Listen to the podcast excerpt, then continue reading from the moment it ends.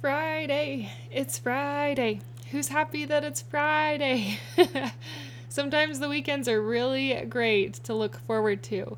And if you're not listening on a Friday, I apologize, but Friday is the day that these episodes come out, these motherhood focused episodes. And it's a good thing that you can listen to. Maybe your Friday's a little busy, but you can listen to on a slow Saturday or sometime over the weekend.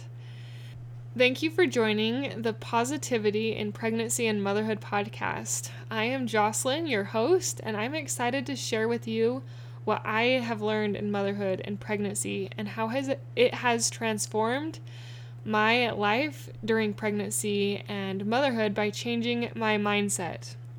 I had high doubts that just shifting my po- thoughts could be so powerful, but I've experienced it and it is crazy how much shifting your thoughts can help you in your endeavors to find more joy, more peace, more satisfaction, even when it's hard.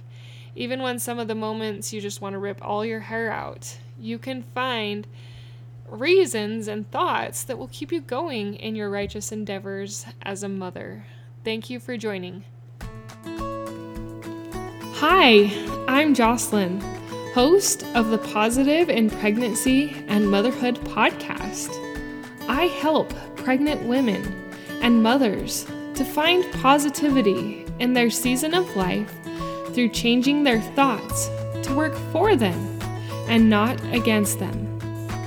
I help mothers find the small, doable steps in thought and action without making drastic changes to their everyday mom life, and I can help you.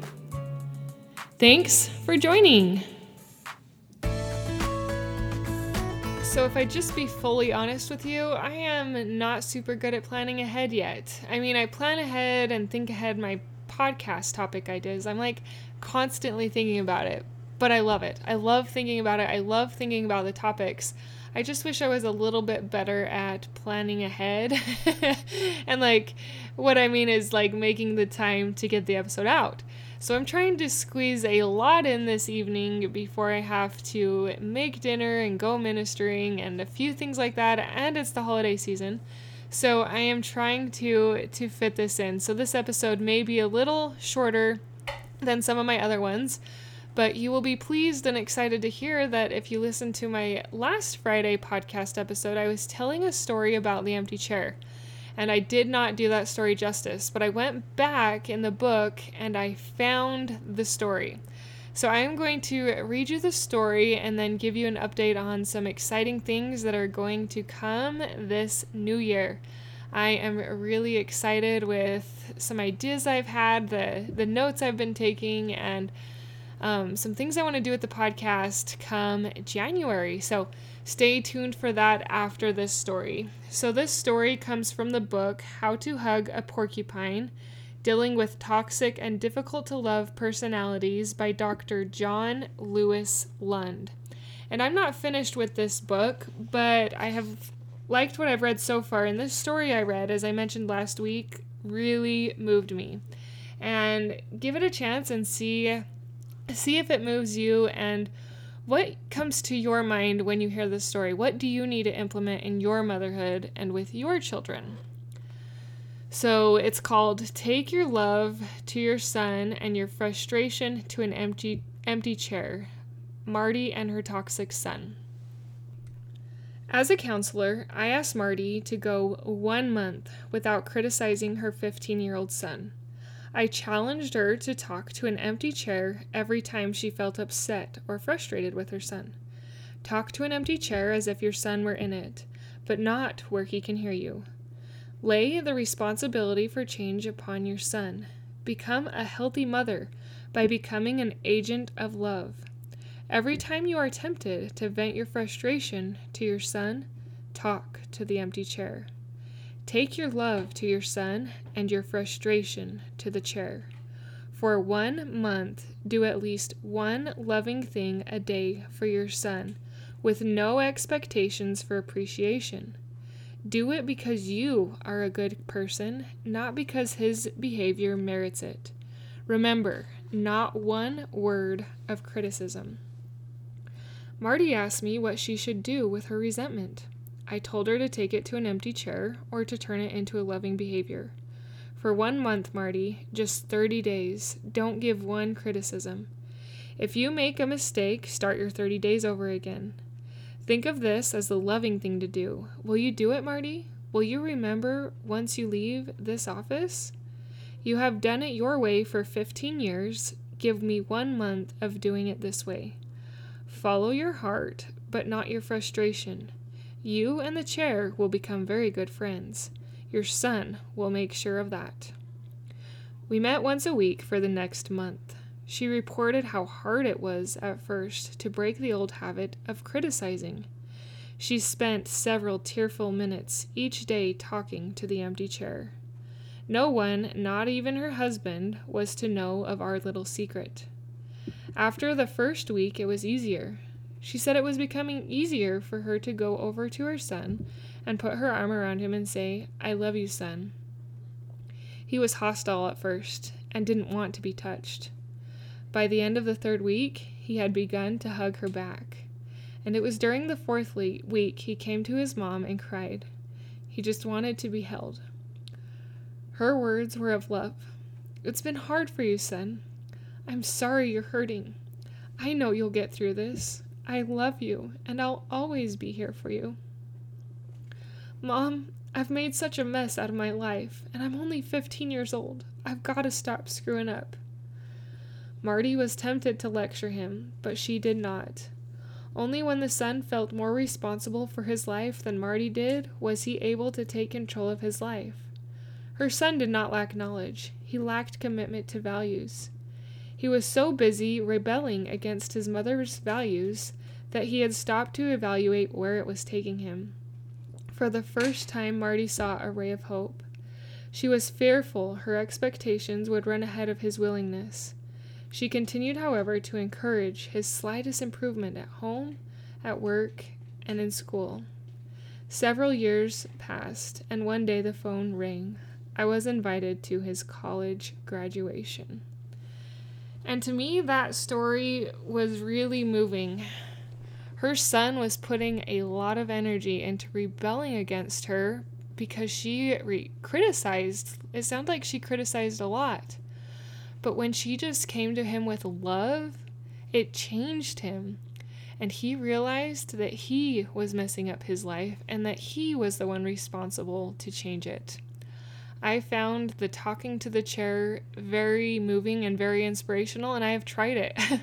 I've done it a few times when I've been frustrated with my children or even my husband, just taking it to the empty chair and not to them. It helps save the relationship, and because we're not giving them words that hurt and words that will kind of dig chasms between us we want to build relationships with our children that are going to build us up and closer together. Same with our husband. We want that relationship to grow closer together. And as we are able to give more of our criticism to the empty chair and more love to our family members, you just feel better. You feel more connected. And it's being a good person. At least that's what it looks like for me.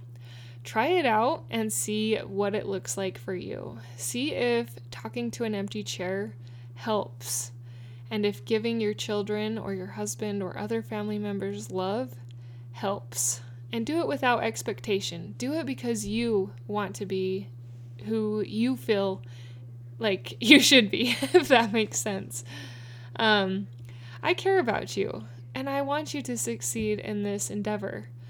I know there are times when it's hard because I still have times and moments during the day where it where it is so hard. It is so hard to be mom and to dish out that love when we're frustrated and when we're angry and annoyed. But together, let's try this. Let's try this at a deeper level to give more love to those around us. It's Christmas time. Let's spread that love.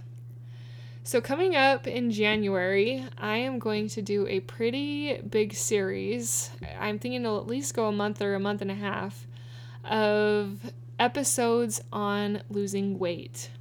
I am telling you about this in December because if you're like me, sometimes it takes your thoughts a little bit to get used to the idea of if that's a goal you want to have or not. So, if it's been in the back of your mind that weight loss or losing baby weight or releasing excess fat, however you want to word it, is something that appeals to you, I encourage you to come back in January as I'm going to hit that hard on how I have been able to lose all of the baby weight after two babies and keep it off. I thought after baby two that weight loss was just too hard. It wasn't for me. I wasn't able to do it. I was just destined to be bigger than I wanted to be. But after baby three, when I had learned some of these mindset shifts, I found that it also worked in weight loss. It was amazing. People have asked me before, what what did you do to lose the weight and what do you keep doing to keep it off? And it is mindset. It is crazy how much the mindset can change what you do in your actions um, when it comes to eating and exercising. So, I am really excited to share all that with you, and we will break into that in January. So, stay tuned, and I will talk more about it as we get closer. I'd love to have you join me in in that series, and I'm also going to be making some diet changes come January too, so I will share all of that with you. Thank you for listening. Thank you for sharing, but most of all, thank you for implementing what you learn in this episode into your life, into giving your family more love. And also, don't forget to love yourself along the journey. If you mess up and you criticize or fight with one of your kids or husband, it's okay. We're human and that's going to happen. Don't shame yourself. Do what is necessary to make reparations or ask forgiveness or whatever you need to do. But tell yourself after it happens, I love and accept you. I love and accept you. I know that wasn't perfect, but I love and accept you. What did I learn from that? How am I going to handle it next time? I love and accept you. I love and accept you. Say that to yourself. You are worthy of love too. Until next time. Thank you for being a part of the Positive in Pregnancy and Motherhood podcast, for listening, for sharing, and most of all, for applying these tools into your own life to improve your own happiness so that you can find your own better thoughts for a better you in a positive pregnancy, in losing that stubborn baby weight, and becoming the mom you desire to be through taking small steps in thought and action to reach your goals. If you are a mother who has an inner desire to enjoy motherhood and pregnancy better, but you are having difficulty figuring it out, I can help you. I can help you find the small, doable steps without drastic changes to your everyday mom life. Reach out, let's connect, and let's see you move forward. My name is Jocelyn, and I thank you for listening. Until next time.